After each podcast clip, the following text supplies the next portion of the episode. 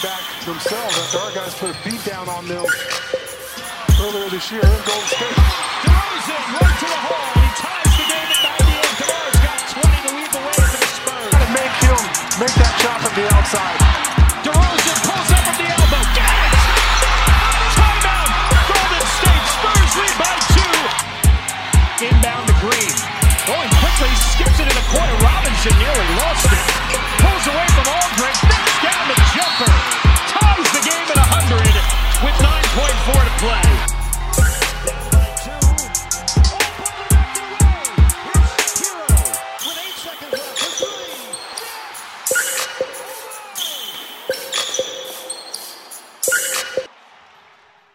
Welcome to Views from the Clutch. I go by the name of Smart Alex. I'm here with my brother from another.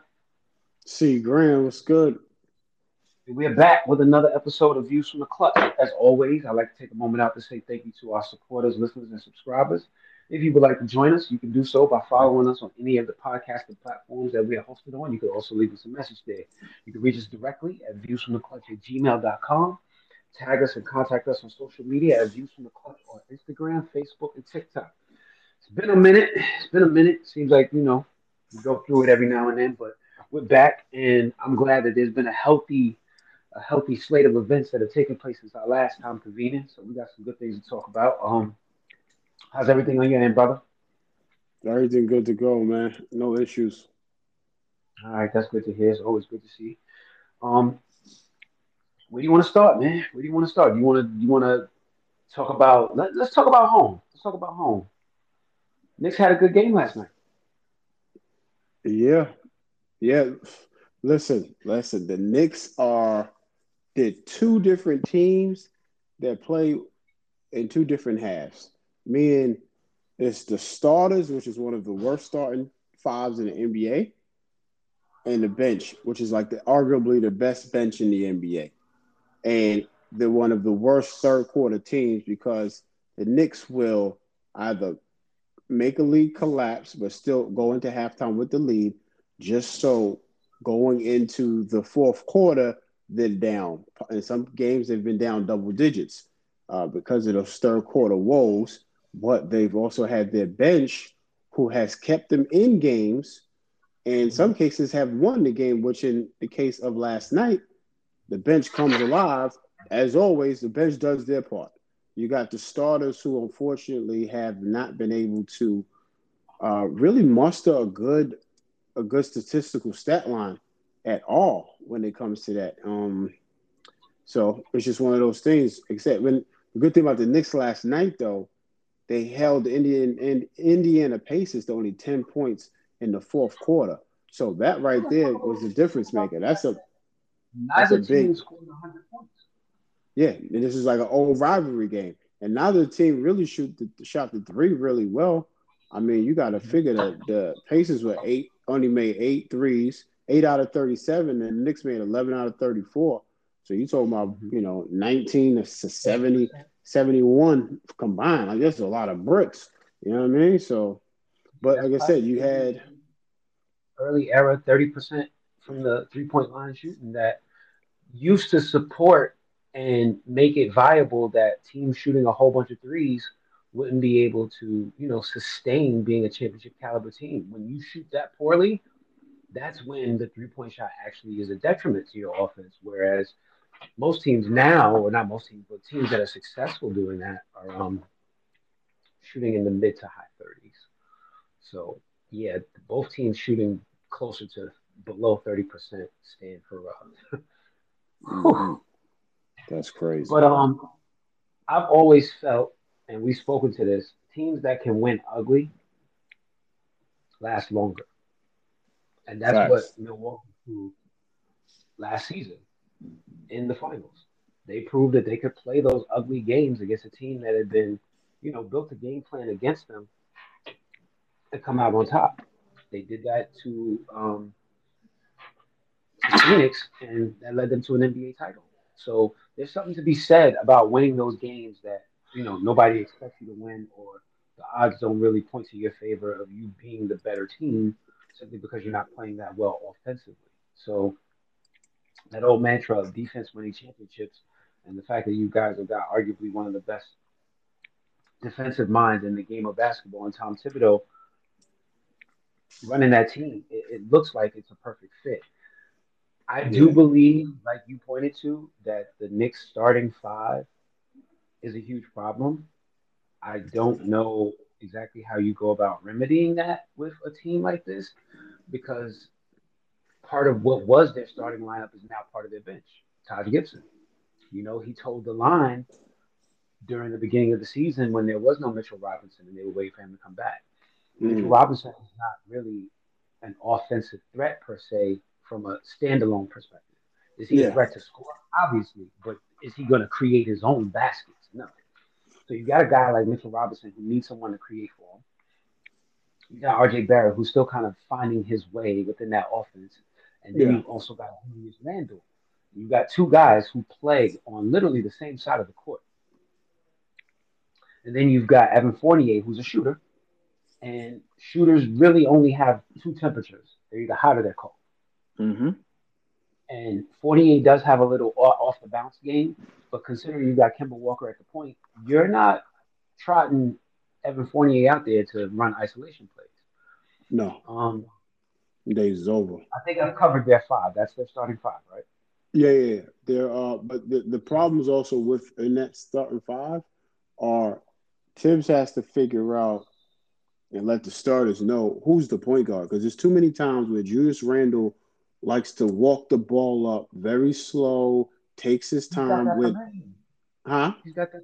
He's got that permission within their offense. Like But that's they- what I mean. They've It- got a secondary offense that allows for it to be triggered by Julius Randle bringing the ball up the court. You know how kind of like you know when we were, you know, when we had our secondary when we played, Mm-hmm. you know, John Jay.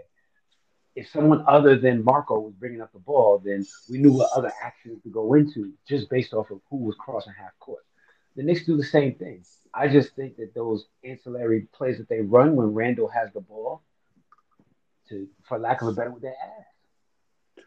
Yeah, they um and, and the fact that they don't Randle doesn't move the ball well at all. I mean, yes, he gets he might be the league leader on the team in assists, but when you look at the flow of the game, he's mm-hmm. like I said, he's kind of he's he's the ball The stopper, ball you know. stopper. So that's the problem. And he takes he holds the ball, massages it. You know, unfortunately he gets that when when Melo was in New York, that treatment at Melo, they felt like Melo was the ball stopper, the ball that moved with him and it just stuck and he takes ill-advised shots at times. Well, Randle, what Randle likes to do is when he finally gives the ball up, he likes to run over to whoever he passes to to try to set a pick to create a mismatch to get the ball right back.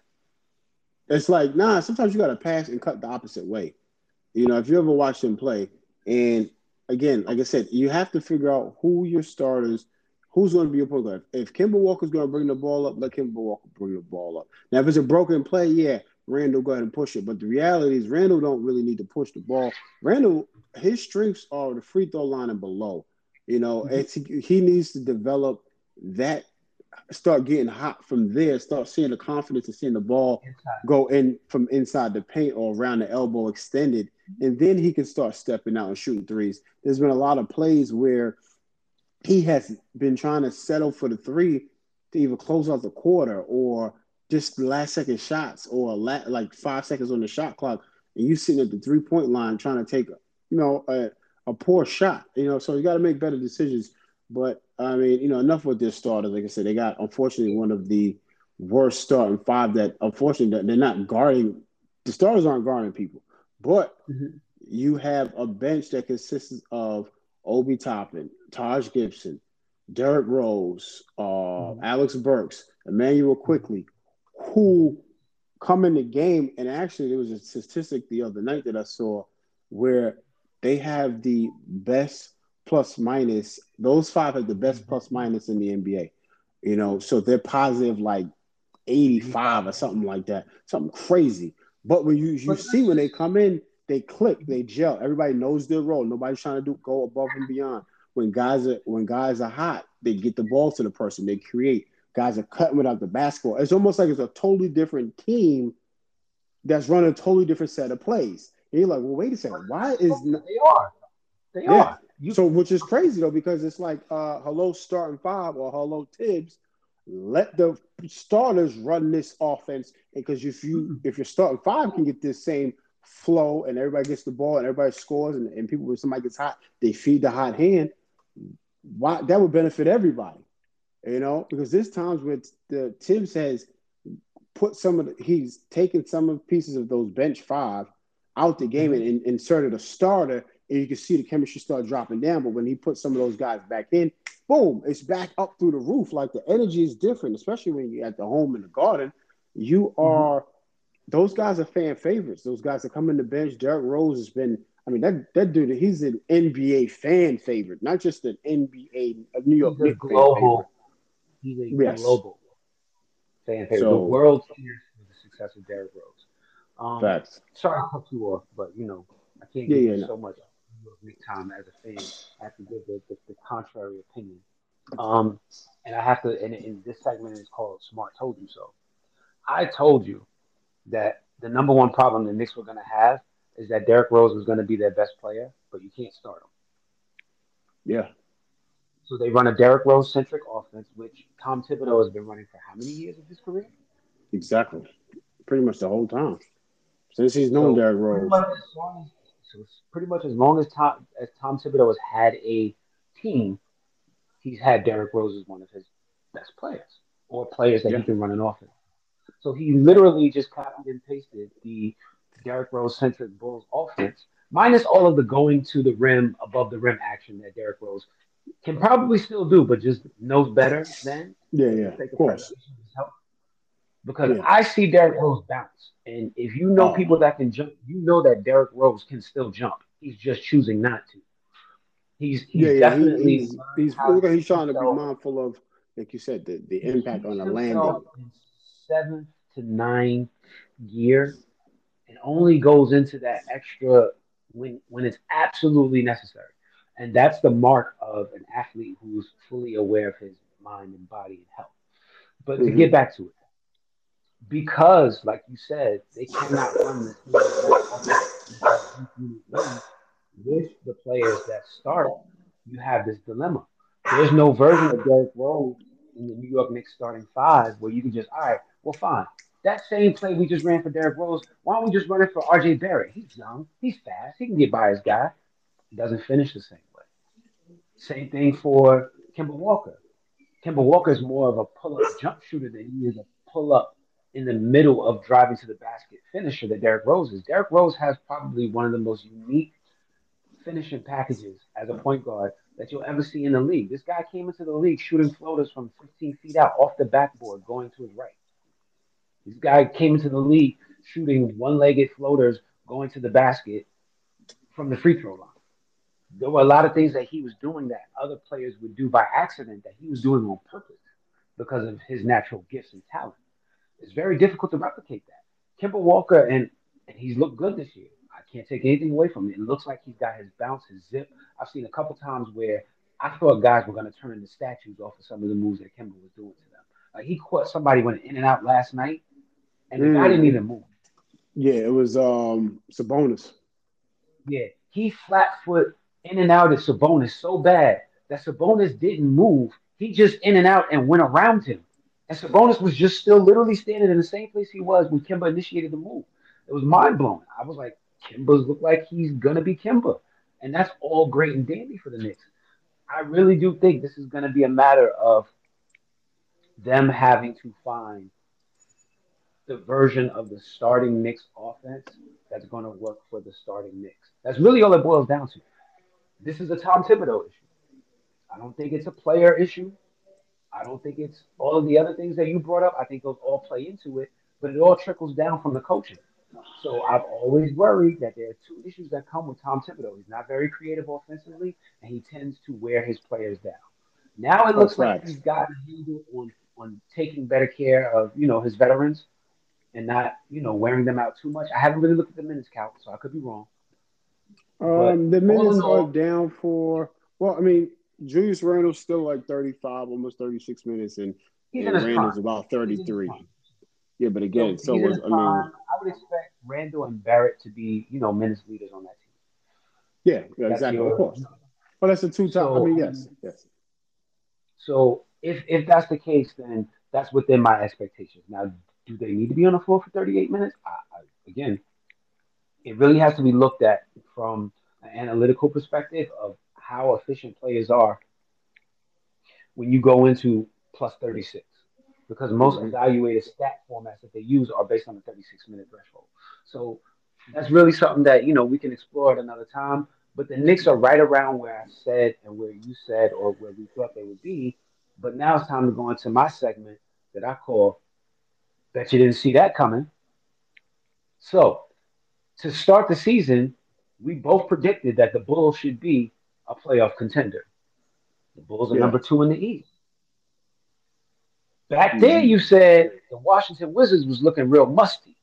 Yo. What you Yo. gotta say now, Steve? Talk to the people. Who was right so far? Son, listen, listen. Even, even, even heroes, even heroes make miss up, mishaps. But again, the season. That was a good one. That's how you mm-hmm. defend yourself. Smart was But right though. But also, you gotta think about this. The season isn't won in 13 games. So Absolutely. it's- you know Absolutely not. Let- But let- I mean, listen. but let's I also look at. flowers. mhm. We You know what I mean? Like I don't get the whole bouquet, but I get a couple of flowers for telling you Washington got something, man. They got Now, you- something. I didn't realize that these former Lakers were going to be extremely hungry to show the rest of the NBA and world that it they was they wasn't using them, using them, putting them in winning positions because you have a Washington Wizards team who has a bunch of players who got chips on their shoulders. People have written Spencer Dinwiddie off. You know, they they wrote off Montrezl Harrell. I mean, he's averaging like literally got a 18, collection 18 and guys 9. who, who were happy or would have been happy to be in LA. Let's be clear. Spencer Dinwiddie is a California kid. Mhm. He, he was hoping. He put it out there. He was like, you know, if the numbers is right, this is why he was still signed to the Brooklyn Nets and going into free agency. He was like, you know, if a team like the Clippers or the Lakers came with XYZ number, I, I would be willing to give them that discount because of where they at. That's home. He didn't make it to LA. LA opted for the Westbrook solution, and in doing so, they basically had to, you know, give away what they did. We all knew what Trez was going to do if given the opportunity. And Trez is back to being Trez. He's that Yeah. guy who he's not going to play defense, but he's going to give you 20 and 10. It's going to be a funny, awful Yeah, and, 20 he, and 10. and he's at he's at 18 and 9 right now coming off the bench, which is basically along it aligns him with the six man uh, award that he won a couple years ago. That's if he continues to play at the rate he's going, he's going to be the leading scorer off the bench. Pretty almost or one of the amongst Kyle Kuzma. I don't know what's gotten him. He's he's leading the team in rebounding. the- because he doesn't have the LeBron James, Anthony Davis, Los Angeles Laker fan. He's got to do this to be a good player hanging over him. He's free. And Yeah. certain players need that freedom to excel, to rediscover themselves. He always had a green light in Los Angeles, but he was uncomfortable with it. You, Yeah. You're being enabled by some of the best players in the world, but if you're not comfortable with them giving you the keys, you're not going to drive correctly. Same thing like the first time we learned how to drive. Well, at least for me. You know, my dad put me in a Jeep Cherokee, and he sat next to me, and he said, "All right, we're gonna go someplaces." And he took me on the Parkway. Now, I wasn't used to the fact that that model G Cherokee, this is the what the wagon version, where you you know you tap the wheel, the car goes all the way to that direction. I was used to the Mhm. coupes, where you know you have to literally steer with the wheel, and you know the car moves with you. He's got full control, and he's showing it. And it just goes to show what comfort does to an NBA player. We talk about it all the time. Like it's not always about the player where he's at, it's about the situation he's in being a reflection of how good he plays. And that's exactly what the Washington Wizards have. Like you said, you got you added what? Kentavious Caldwell Pope, who's a plug and play guy. He's not even getting a lot of great minutes, but he's giving you great production with the minutes that he gives you because he's comfortable with who he is. Kyle Kuzma, like you said, chip on his shoulder. Trez, chip on his shoulder. Dinwiddie, back from the basically being, you know, hung out to dry by the Brooklyn Nets. Yeah. And you got all that with Bradley Beal, a guy who everybody's saying is top five most disgruntled star in the NBA. They're winning games when Bradley Beal don't play. Yeah, I noticed that. That was crazy. But again, like you said, it goes back to the guys with the chip in the shoulder. The fact that Kyle Kuzma is averaging over nine rebounds a game, that says a lot. You know what I mean? Because it was a it was a game. I think it was a couple of nights, a couple of games ago. We had like 17 rebounds. It's like so again, guys are finding ways to win that they necessarily felt they weren't in a position to do so on their former teams. So now that they're in these, this is the role, and almost like most people felt like prior coming into the season, Washington Wizards. That's where you go to get your your disappear. It's right. The, the you're you're basically a team before you're on a roster before you go to the G League type thing, or you get out of the NBA. Like there was no direction, but the fact that they've been winning, they got the new the new coach, uh, Wes Unseld Jr. And they've been rolling, man. Like I said, big big ups to them, man. Like I said, it's only 13 games in the season, but you know, And more the- power here's to the them. the Kyle Kuzma thing. Kyle Kuzma is scoring less as a wizard, rebounding more as a wizard, and shooting better as a wizard. Yeah, I. When he It's the uh, post the LA effect. Right. When he played for the Lakers, he was one of the worst at his position, spot up three point shooters. Yeah, Now he's shooting upper 35, 38, 37%. He's a career 34% shooter from three, which means that prior to Washington in LA, he never really shot better than 35%. Now he's shooting 37. Again, so much can be said about a situation versus the actual player. And to continue that energy, let's continue to look at what else is going on in the East. you tell How me. is it that the Cleveland Cavaliers are so competitive? I haven't watched the Cavaliers game yet to know. Can you give me any insight into what you're seeing going on in, in, in Cleveland? Well, let me tell you this: when they beat the Knicks the other night, Ricky Rubio must have had on a pair of J- Game One Jordans from Michael Jordan.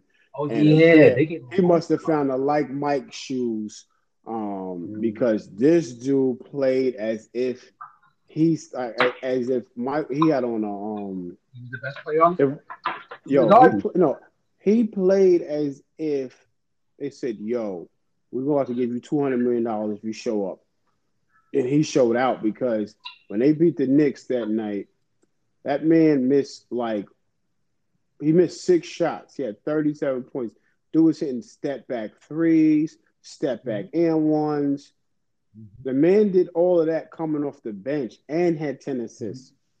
So it goes to show you you that. know what we forget about Ricky Rubio? He's not old. He's NBA old. Yeah, I'm He's NBA yeah, old. He's 31 years old. He came in his He's league been at in the the same time as Steph. like- yeah, exactly. Curry, Mm-hmm. 13, 11 Curry, he came, in, he came into the league same year as Curry from 2009. Correct. Minnesota, Minnesota Yeah. was the team that had the two point guards they drafted right before Right. uh, Steph. drafted And he was him, and they drafted Johnny Flynn. Yeah, right before Steph. So Yeah, yeah, man. I, I wonder what's up with Johnny Flynn. I hope he's doing well. I was a fan of his. I mean, I knew that the NBA wasn't going to be the place where he was going to blossom because I just I watched him play in college and I was just like his game and, and where he got drafted and then what Minnesota did. Just like I don't know, it just felt like Minnesota was just they were in a mental funk when they they did that draft in 2009. But a lot of teams were because again, if they don't do what they did, Steph Curry probably doesn't make it to Golden State because they took two No, point of guards off the board before him. yeah, back to back. Curry was rated, rated higher, rated higher than both of them. Um, but yeah, I don't want to spend too much time. I mean, again, like I said, I told you that I saw Chicago Bulls being in the top five with Yeah. type of team that they put together. They're holding the water. I'm a big Billy Donovan supporter. I feel like when you put the right players, guys who are selfless, he coached back-to-back national title teams with Joakim Noah as his best player. Yeah. Say it for what it was. Joakim Noah was the best player on those Florida teams, followed by Al Horford. Al Horford and Corey Brewer. and Corey Brewer, a career NBA journeyman who was a plug and play three and D guy, almost like a template for what a three and D guy is in the NBA, and two guards who we probably I can't remember their names, but they, Mhm. they. They didn't turn over the ball, and they made a lot of spots. I mean, they're, they're the, the two guards. I don't want to say it. I don't want to get racial, but their two guard from Florida made a lot of shots. He was a great shooter. So I don't want to take anything away from that. But the point was, he played Billy Donovan managed a team of selfless guys. And Yep. if you look at the composition of that Chicago Bulls roster, you got a lot of guys who have been different versions of the man. So they're all mm-hmm. ready to give up a little something to the next person for the overall good of that team. And it's beautiful to see. You got Alex Caruso, who did a wonderful, amazing interview with JJ Redick explaining how he wound up in Chicago and part of how, how Alonzo did. Now, mind you, there's an investigation into tampering about that whole situation that we're going to have to wait to see what the NBA comes out with because both the Alonzo Ball transaction and the Kyle Lowry transactions are being investigated. But that off season that the Bulls put together, remember, you got a guy like DeMar DeRozan who basically, even though he went to San Antonio because he's a professional, he was kind of like, like that's kind of like a prison for him, if you will, because there's not really much. He played basketball, but he was kind of like in the phantom zone because the San Antonio situation is one where they were trying to be competitive, but their roster just didn't allow them to actually be competitive, and he had to learn how to modify his game outside of that Toronto environment. He's brought all of that knowledge that he that he accumulated in San Antonio to Chicago, and he's the fifth leading scorer in the NBA. You, you're the new guy on the team, and Zach LaVine allows you, or not allows you, but is right underneath you in, in scoring, and nobody's unhappy. So Mm. I think Chicago's got a nice thing. Hopefully, when Vucevic returns from you know the COVID test situation and, and, and getting that out, then you know they continue to go on the run they have. The Chicago, the city of Chicago deserves, while the Knicks are ascending, to also ascend too. I feel like the NBA is starting to reposition itself with those teams that we're used to being where they were, getting back to where they were. You know, um, it's unfortunate. I- don't know what's going on in Indiana. I hope they're able to get it together. Same thing with Atlanta because I liked what they were bringing to the table last year. Indiana being on the fringe of being a playoff team in spite of their coach, and Atlanta making it all the way to the Eastern Conference Finals because of their coach. But now it seems like Mhm. they've kind of regressed. Milwaukee is outside of the um, playoff picture right now currently. I Mhm. mean, they got a lot of guys hurt, so you expect for them to bounce back. But again, we always speak to, I always speak to, that season after you win a championship is usually a reflection of the franchise as a whole. So I'm not really surprised. Milwaukee Mhm. Yeah, got that gotta feel. team bottom championship, and everybody was like, "Oh, well, all things considered, they should be in position to be a dynasty." I'm like, "Come on now, bro." No. These guys Well, are these, these guys these guys are what a foot uh, a toenail like all these Brooklyn Nets fans like to say a toenail away from not even being in the finals because of that shot that Kevin Durant took. yeah, and an injury to Kyrie. Right. So there's so many things that went perfectly for that Milwaukee championship that I kind of could, from the outside looking in, being objective, know that the same way everything went perfectly right for them is the same way things could go not perfectly right for them now.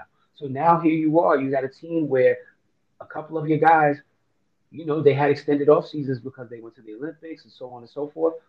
Middleton is just now coming back from COVID, but he also went to the Olympics. You know, same thing with with with Jrue Holiday. Like it's Giannis. It's Giannis until everybody gets back, and then when everybody gets back, they all have to get all back on the same team. So it's going to be interesting to see how the East plays itself out over the course of this year because I don't think anybody with realistic expectations is going to say Washington is going to be the number one seed come playoff time. Mm-hmm. So we do expect them to, I don't want to say regress to the mean, but I don't expect them to hold the fort at number one for the entire year.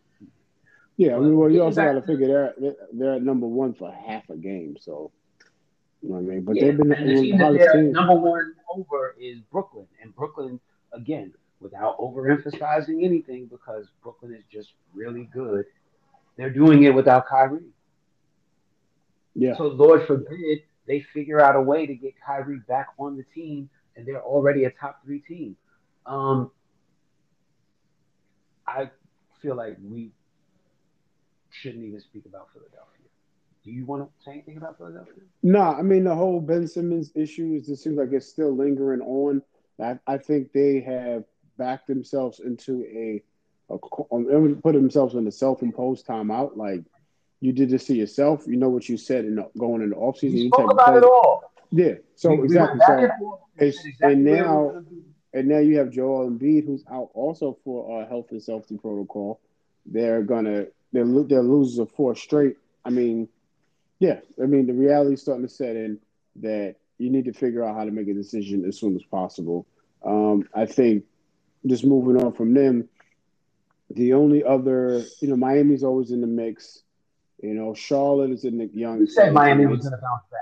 We said Miami was going to bounce back. Miami Yeah, and again, they picked up they picked up another player who resembles their style of play. Well, two players, Kyle Lowry, and they picked up PJ Tucker. So that allowed Jimmy Butler to also rest on defense because PJ PJ Tucker is going to try to pick up the best player.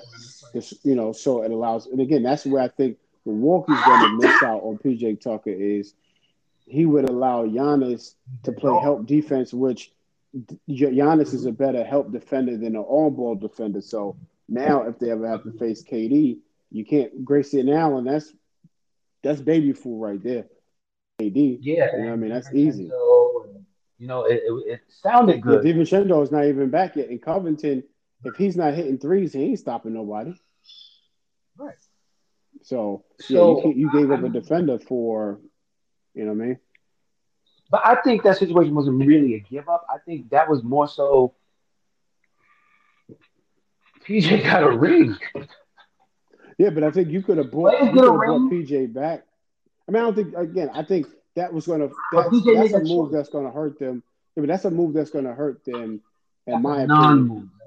I think they didn't pursue PJ to bring him back, but then also keep in mind, Milwaukee is a city that not a lot of not a lot of players willingly go to. So I'm not Yeah, and surprised again, that went, and he went to Miami because a lot of times during the rest of the last season, we all thought. Don't want to say we all thought, but there were a lot of rumors about him going to Miami anyway. So here he is. He's, he's, he he's, he's culture, oh, I mean, absolutely, There's nothing about absolutely. that. Right? There's nothing about that fit where it's like, I mean, there was never a shock when when the headline came across PJ Tucker signs with Miami. So Yeah, it all makes sense. Miami was able to assemble the guys that they wanted. Um, it's not a surprise that a guy like Iguodala just kind of like snuck out of the back door of Miami because to me he never fit there, and he's back in Golden State, and that's Yeah. a perfect transition to us talking about the Mhm. number one team in the West, Yeah, the, the Golden is State the number one team in the league. correct?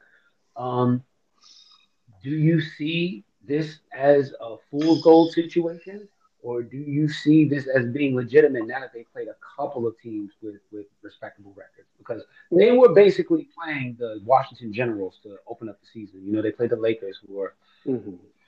Dumpster fire right now. Even though they're in playoff contention, the Lakers are just not right. And obviously, a lot of that has to do with LeBron not being healthy, but they've got so much to figure out with that team that they put together on the fly that is really not going to be in anybody's best interest to say, oh, well, this team beat the Lakers. You know, well, beating the Lakers is going to mean a lot more in March, April, March, April, May than it's going to mean in October and November. Listen, the Lakers are yeah the play. Okay, let's, go to the Golden State. Golden State is what they've been able to do when you have one of the top one of the top five players in Steph Curry, who is the best shooter and who is allowed to continue to shoot, and they set up a system around him where as another season where some of those JV style players that we didn't really know much about. You allow those guys to get confidence and you allow those guys to spend a whole nother year of watching Steph and how he shoots. Because those guys have come back into this season. Some of those Mhm. Jordan Pooles, the uh Steph's brother-in-law, um, Lee, Damion Lee.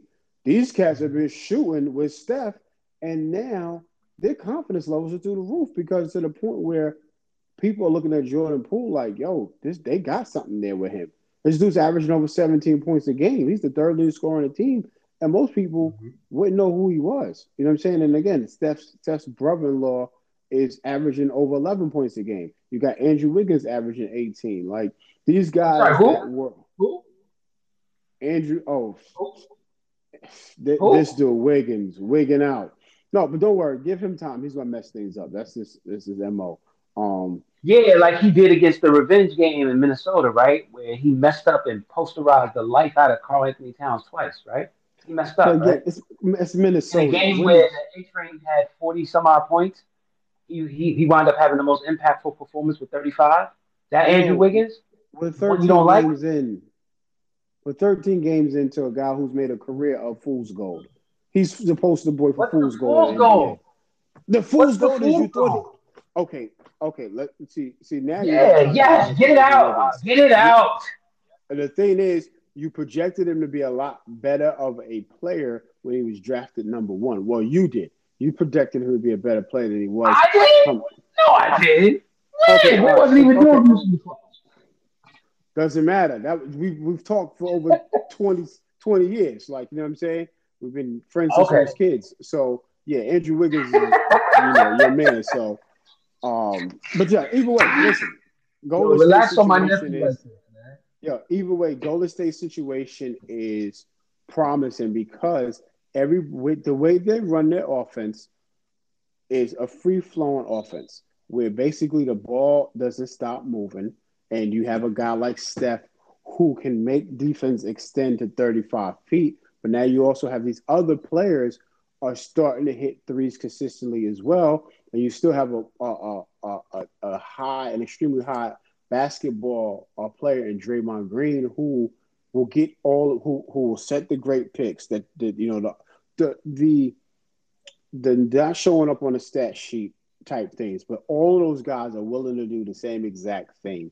When you have teams like that, and also have a guy like Gary Payton Jr., I mean Gary Payton II, coming in and electrifying. This dude's averaging, you know, I mean, he's only averaging a few points, six points, but but again, that six point is 22. He's second on the team in player efficiency. Yeah, but also Second. remember his impact on a defensive end. And we've all basically when we see him score, that's all highlights, right? But you notice Mhm. defensively when he's in the game, he's pretty much on the team's best player, whoever's on the court at that time. Whether he's, He's on the guy- primary ball. Yeah, the primary ball handler. So Whether it be Dame Lillard, whether it be no matter who LaMelo. that guy is. yeah. Mhm. So again, that He's also there. gives see, but they also this is Golden State being smart with saving Steph Curry. Steph Curry doesn't have to match up. So defensively, Steph is resting. So that way he can go out there and get you 28 plus points a game, sometimes hit 45, sometimes hit more than that in a game because he is not playing. His defense is just, ah, I'll get a hand up. It's not pressuring anybody. He, he's not going against the best player on the team. not in defense. obligated to match match what would be his equivalent offensively on defense. Yeah. And so honestly, I don't really, you know, I don't find. I think it's genius. I mean, we Oh, all used to, we all used to revel in the fact that Michael Jordan was all team defense every year that he ever played. But you know, a lot of those seasons he had Scottie Pippen guarding the guy who could have gave him fifty back. oh no, facts, and, and, that's what most it's, a, people. it's a different energy, and it's a different energy. I mean, same thing goes for Kobe. They always went out and got Kobe a wing stopper during, especially during the secondary phase of him going to go chase championships. First it was Trevor Ariza, then it was Ron Artest. Mhm. Because you have these players who are good offensively, great offensively, who if you overextend what they have to do on the defensive end, you lose too much. yeah, Steph Curry has never really been a negative defender. He's just never been a super plus defender. So if you can Mhm. keep him in that range where he's not a detriment to your team, kind of like what they do with Trae Young. yeah, You know, you, you're basically hiding a guy. And and most teams that are able to win championships usually have to hide or sh- or, or tilt their defense to protect someone. So protecting arguably the world's greatest shooter makes perfect sense. exactly. So he can do his job and be the world's greatest shooter. Like you know what I mean. So that right there, in a in a nutshell, is what teams don't realize that they have to do to stop Steph. Well, slow. They have to do to somewhat interrupt Steph's madness that he, he that he plays with. Because again, this guy can go. I mean, he he's to the point where he's shooting threes and not even looking at the basket. He's talking to the crowd before it goes in, and that's not a. Oh, he did that once and once. No, he does that like almost on a nightly Every basis. game, he's interacting So- with somebody mid shot. Exactly, that is which is yes. And when he started the so- wave, when he started the wave in 2016 is when he started doing it. Remember, he started taking the, the corner threes and like Mhm. messing with the other team's bench, Yep. and that became the wave. Then he moved it to, all right, I'm gonna mess with the other team's bench and everybody on the scoring table.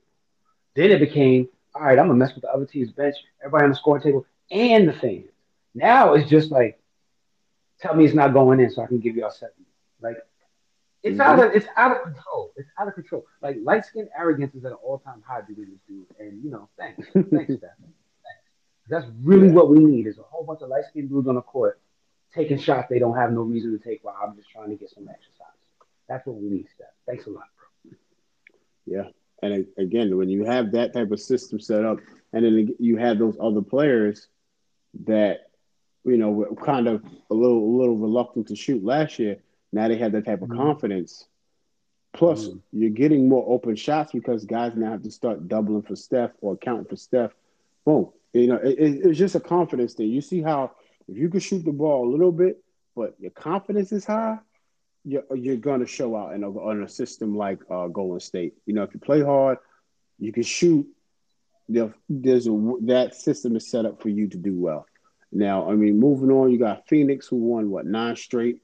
Who Phoenix, know- I feel like I feel like Phoenix is kind of like a team where we can speak on them, but we also have to leave them alone because they're the defending Western Conference champion. So them, and they pretty much they brought the house back. So outside of that DeAndre Ayton situation, I think that where they are is where they're going to be. They they've proven that they're for real.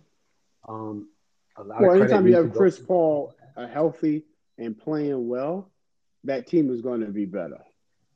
Yeah, I'm more so surprised with Dallas being where they are than, than anything. I didn't I didn't anticipate that Jason Kidd would be able to, you know, keep them together well enough for them to be as competitive as they are. Kristaps is actually playing decent in the games that he's been able to play. He's only played in eight of the 13 games, but he's giving you 19, eight boards. Yeah, the other the other night he had 30, 30 was he had like 30, 32 points against Denver. He had like 32 and 11 and they and they won. Leading that team in player efficiency from the starter's perspective. So big Mhm. ups to Jason Kidd. You know, we we've Yeah. always given him his slack, but we've also given him his credit for being a quality leader. I mean, we were all kind of like when I say we, I'm always speaking of you and I. We were all we, we were both kind of like thrown by what happened with Dallas in the offseason, you know. Rick Carlisle basically grabbed the parachute and said, Off Exactly. Indiana I go. For real. And then uh, Donnie Nelson was like, I'm retired. Like, and, you know, and Dallas had come from dealing with the organizational issues that they had with Mark Cuban having to restructure the organization because of, you know, their own dilemmas. There was a lot going on in Dallas. I thought that Dallas was going to need more time. To see them at 9 and 4, 13 games in, kudos to them. I mean, I don't know if that's going to, again, records are to 13 out of change. 82 games, this is a lot could happen. Yeah, But at this point in the game, at this point in the season, we're at one eighth. One eighth through it, and you know you do have to give credit in those spurts, and I think that Dallas deserves some credit for you know being able to put it together. They're they're six and one at home. You know they're they're undefeated in their division. They've only lost one game in the conference. Their points per Mhm. game and their opponent's points per game is right around the same range. So I think they're going to be a fun, competitive team for the rest of the season to watch. But now let's talk about, you know, what Views from the Clutch is all about the nastiness. Denver Nuggets. Are you mad at Jokic? Oh, for what oh, what he did to Morris? I mean, nah, I ain't mad at him. I I didn't get hit in the back. I mean, you can't hit me and expect that Jokic is wrong? huh? from your your perspective as a human being and basketball player, do you see what Jokic did as wrong? No, because I mean, how could you? You hit me and you ran. I caught up to you. It is what it is. Okay. I just find a lot of it. I, I wanted to spend this last segment really drilling into this and whatever else you might want to talk about. Well, we're, talking about like, your Lakers being terrible without LeBron. And Westbrook averaging almost a triple double in turnovers. We can talk about that too, but you want to go to Denver. You want to go to Denver. It's okay. Let's do that. Let's do that. Let's circle to the Lakers. We'll give the Lakers five minutes and then we'll spend the last 10 on Denver. And and and no, and whoa, whoa, whoa, no, we we need the Lakers. The Lakers need a lot more than five minutes. Don't act like we could grazely graze over the fact that they've been getting blown out or they've been getting disrespected at home. And if it wasn't for Carmelo Anthony, they might not have eight wins. They might only have like four. Okay, so let's do this. Like, let's do it. Let's do this. Let's do this, Captain Sharpie. The Knicks are six in the Eastern Conference, right? The Knicks don't have two right? of the top three players. I'm, no, no, no. Yes or no question. The, the Knicks are six in the Eastern Conference, right? Yes. And their record is eight and six, right? Yes. The Lakers are eight and seven, and they're seventh. What are you doing? It's two different things. See, that's why you can't just go by records. You're talking about the teams and the projection of where the teams are supposed to finish. What, what was the Lakers projection? The, I told you at the beginning of the season the Lakers' first 20 games were going to be a dumpster fire because you got all of these guys. And anytime LeBron has done this, remember the nine and eight Miami Heat. Yeah. The Heat but were nine and eight. A difference. There's a difference. LeBron hasn't been, wasn't out during that time frame. Agreed. So that gives them even more of an easy pass. Why are we no, talking about them? No, we have to talk about them because they look god because they're plus five hundred. No, they look god awful without LeBron because when you look at the teams that they lost to, when you lose to Oklahoma, they lost City, to Oklahoma City with LeBron on the court twice. Man, they LeBron wasn't on the court the second time. Was he? That was the beginning of the season. I don't think LeBron got hurt until I think the Oklahoma City game might have been the one where he said, "You know what? Maybe there is something wrong with me," and decided to to chill out. Okay, let's let's let's recap. Well, so they lost to Oklahoma City okay. the first time, 123, 115 on October 27th. The second time they lost Oklahoma City was on November the 4th. Let me pull up the box score from that game to see. LeBron's only played right. six games. So think about like that. LeBron's only played six games. Right. He so, did not play that game. He did not play that game. So he didn't play the second game, and that was the game where I'm sorry, I watched the B-ball breakdown, and they showed how Westbrook and the Westbrookian way pretty much handed the game back to um, Oklahoma City. The Lakers are what I expected them to be. They're a veteran team who goes out and off of basketball IQ and and being veterans can get a lead on anybody. But then you have a collection of guys who have flaws, and most of them are defensive. And they get exposed because they all fall into the habits that don't go into the way that they're being coached. It's very difficult. It's very difficult to teach old dogs new tricks. And the same goes for these older NBA players. It's going to take them time. That's why you saw Anthony Davis ready to punch Dwight Howard into another galaxy over a mm. defensive communication issue early in the season because they both should be on the same page. They want a championship together, playing the Frank Vogel way. But here they are misreading coverages because of everything that's going on around them. Um, the Lakers created a soap let's, let's also let's also think about two out of the last three games at home. You got blown out. You got disrespected by the Timberwolves. Uh, you beat, but you know the Spurs are rebuilding, and you got disrespected last night against the Bulls, which the 121-103 score was worse than that. So absolutely, you have to be, well, so you have to, you have to be. He looked phenomenal. He looked no. First game of the season. No, he he def, he definitely they definitely need him. Um, and they're definitely going to need him going forward. They need. Mhm. They're gonna need all their weapons. Yeah, let's talk about that. You know, the Lakers aren't healthy, so we're beating a team that's literally hurt and wounded, and, and asking why they aren't performing to expectations. That's not. Listen, you're a. Lakers fan, so you're you're very you're a Lakers fan, so you um. You're, you're very, you're very, you're But I'm, I'm you're opposed everything gonna that you on the side of The caution. Lakers, the Lakers, the Lakers front run because of talent, and then lose because they're not together. I'm saying it. It's true. They front run, get these leads versus teams that honestly start to tip off and all like, oh my gosh, that's really Carmelo Anthony over there. That's really Westbrook over there. And then the fandom deteriorates by the time you get to halftime, and the coaches have gotten these players that were starstruck at the beginning to wake up and say, hey, yeah, you are in love with all these guys and you grew up trying to be like them, but right now you're better than them. Go out and play hard and prove it. Oklahoma City did that. Minnesota's doing that. All of these other teams are going to do that because the Lakers are going to continue to be the the prize on the mantle for whoever they play against. They are chased, and the players that they have on their current roster, they're currently not living up to. Listen, I don't like Kent Bazemore. Yo, Really don't. I don't see how. I don't see. I, yeah, yeah. How is he allowed to wear the purple and gold and start? Hey, you've, you've had a lot. You've had a lot. Of, you've had a lot of players that that's questionable like that. So let's not go about the purple and gold. How is he allowed to wear them? They've had a lot of. You guys have Lakers have No, a lot no. of How is he allowed to wear the purple and gold and start? It's a it, it's, it's a it's a it's a sentence that includes and.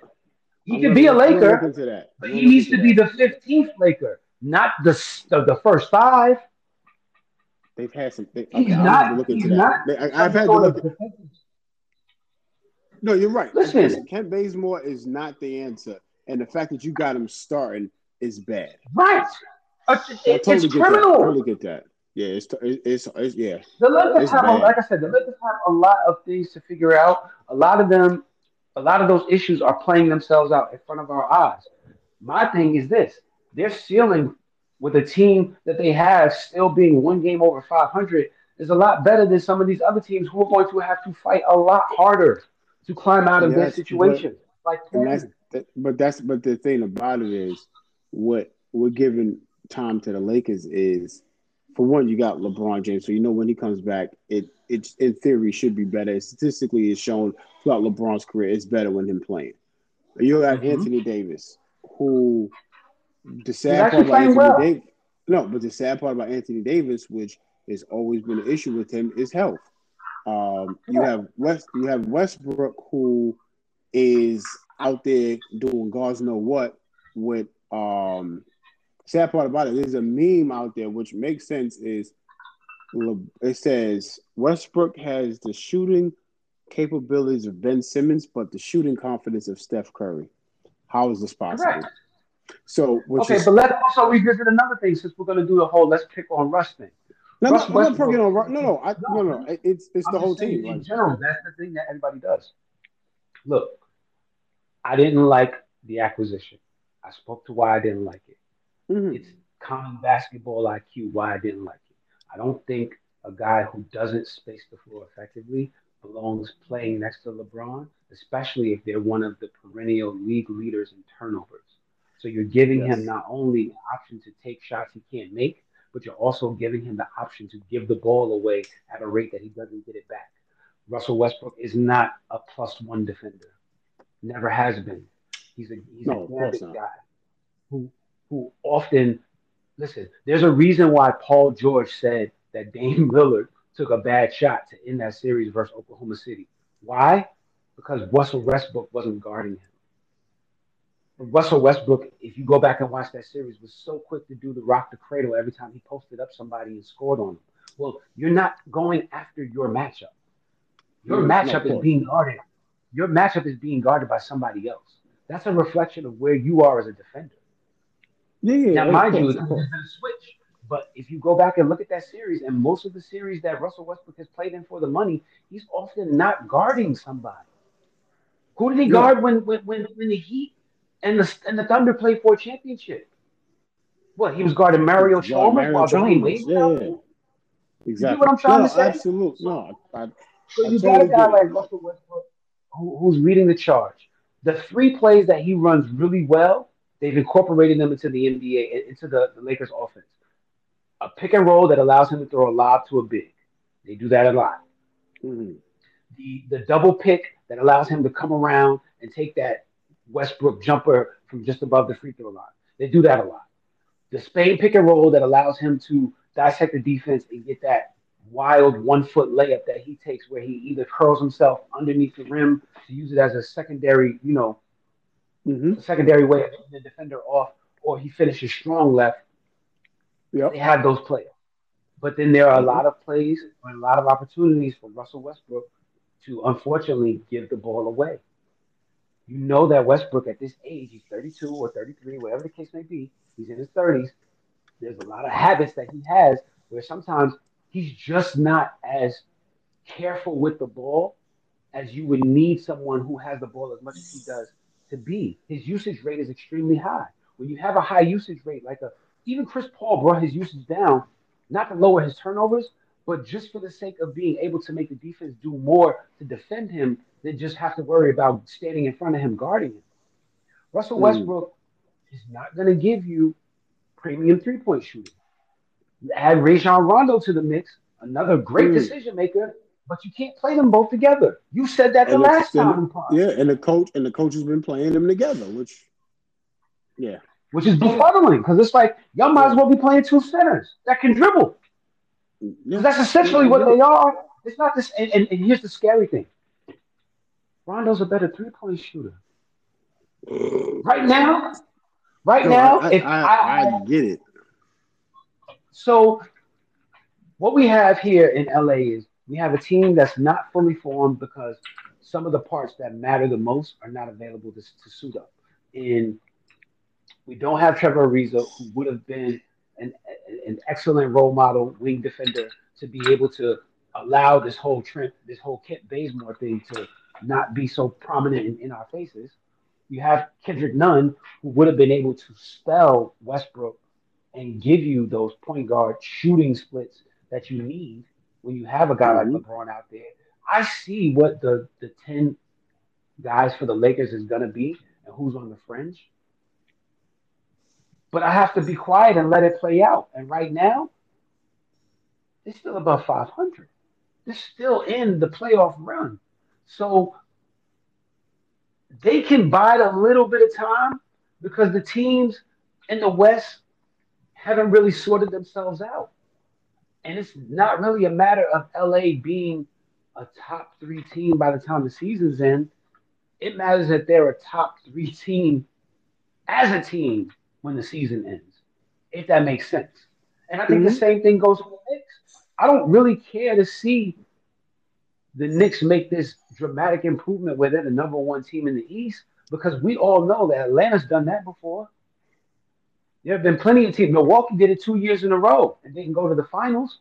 It doesn't matter where you finish in the regular season. It matters how your team looks and plays when you get into the postseason. So the Lakers Mhm. got time.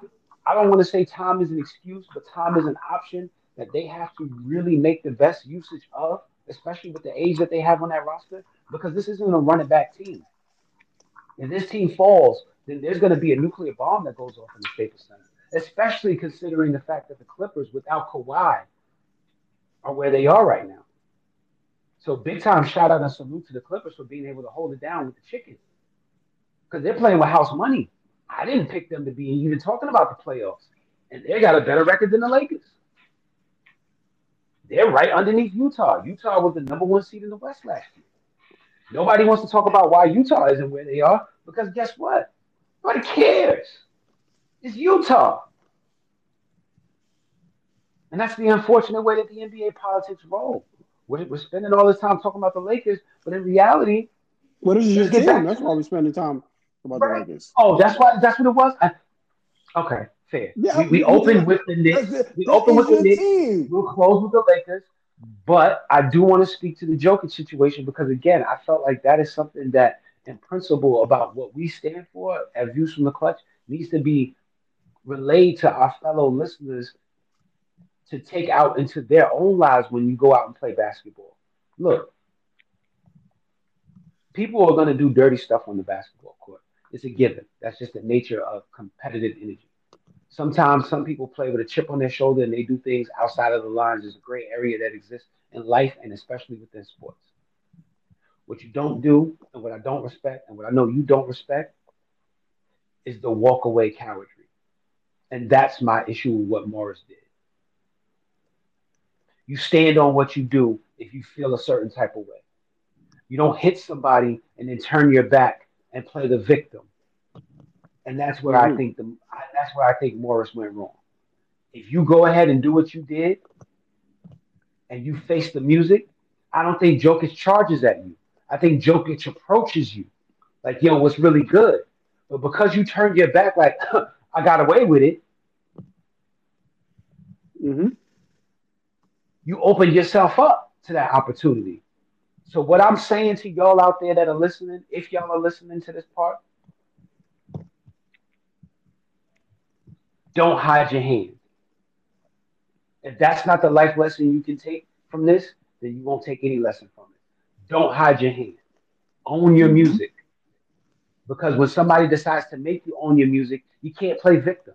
There's no audience for it. And all this clownery that's going on with, you know, his brother hopping on Twitter and saying, oh, with his back turned. Well, maybe you should be talking to your brother about turning his back. Because what type of idiot does that? Oh, I'm gonna go ahead and commit a cheap shot and then I'm gonna turn my back because what? Mm-hmm. Nothing should happen to you. You guys are NBA veterans going on what 11, 12 seasons. Y'all are responsible for some of like the most hilarious and dirty plays for each season. Like, come on! It's, not, it's two years ago. His brother was in New York bopping somebody in the head in a preseason game in a Knicks uniform. like, they know what the shits are. They're with them. Y'all from Philly.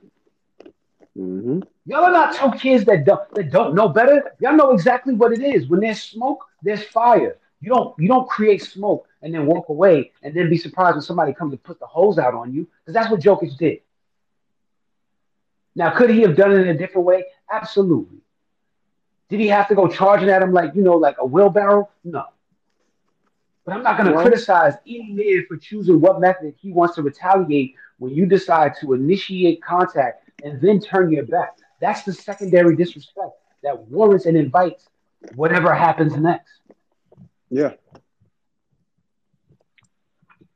And that was all I wanted to say. That was all I really wanted to speak to because I felt like once oh, I got so you didn't, you didn't need you didn't need ten minutes for that. I, I truncated it because you needed to get your Lakers hate out. You know, you needed to resonate with the fact that we're one game beneath y'all, one one position in the standings beneath y'all, but it's totally different. Yeah, y'all healthy and y'all not right. So what's y'all excuse? Let's, let's we, well, we don't have we don't have two of the top three players in the NBA. We don't have you know arguably four. y'all got the least most improved players. Y'all got the least most improved player. You got wow. MVP votes. Wow. So you wow. You got MVP votes. Yeah. You probably got as many MVP votes as LeBron did. Really? Really? You go wow. That's that's, you know, that's, that's a reach. You reaching right now. You reaching. You reaching. reaching like I don't want to play defense. Reaching.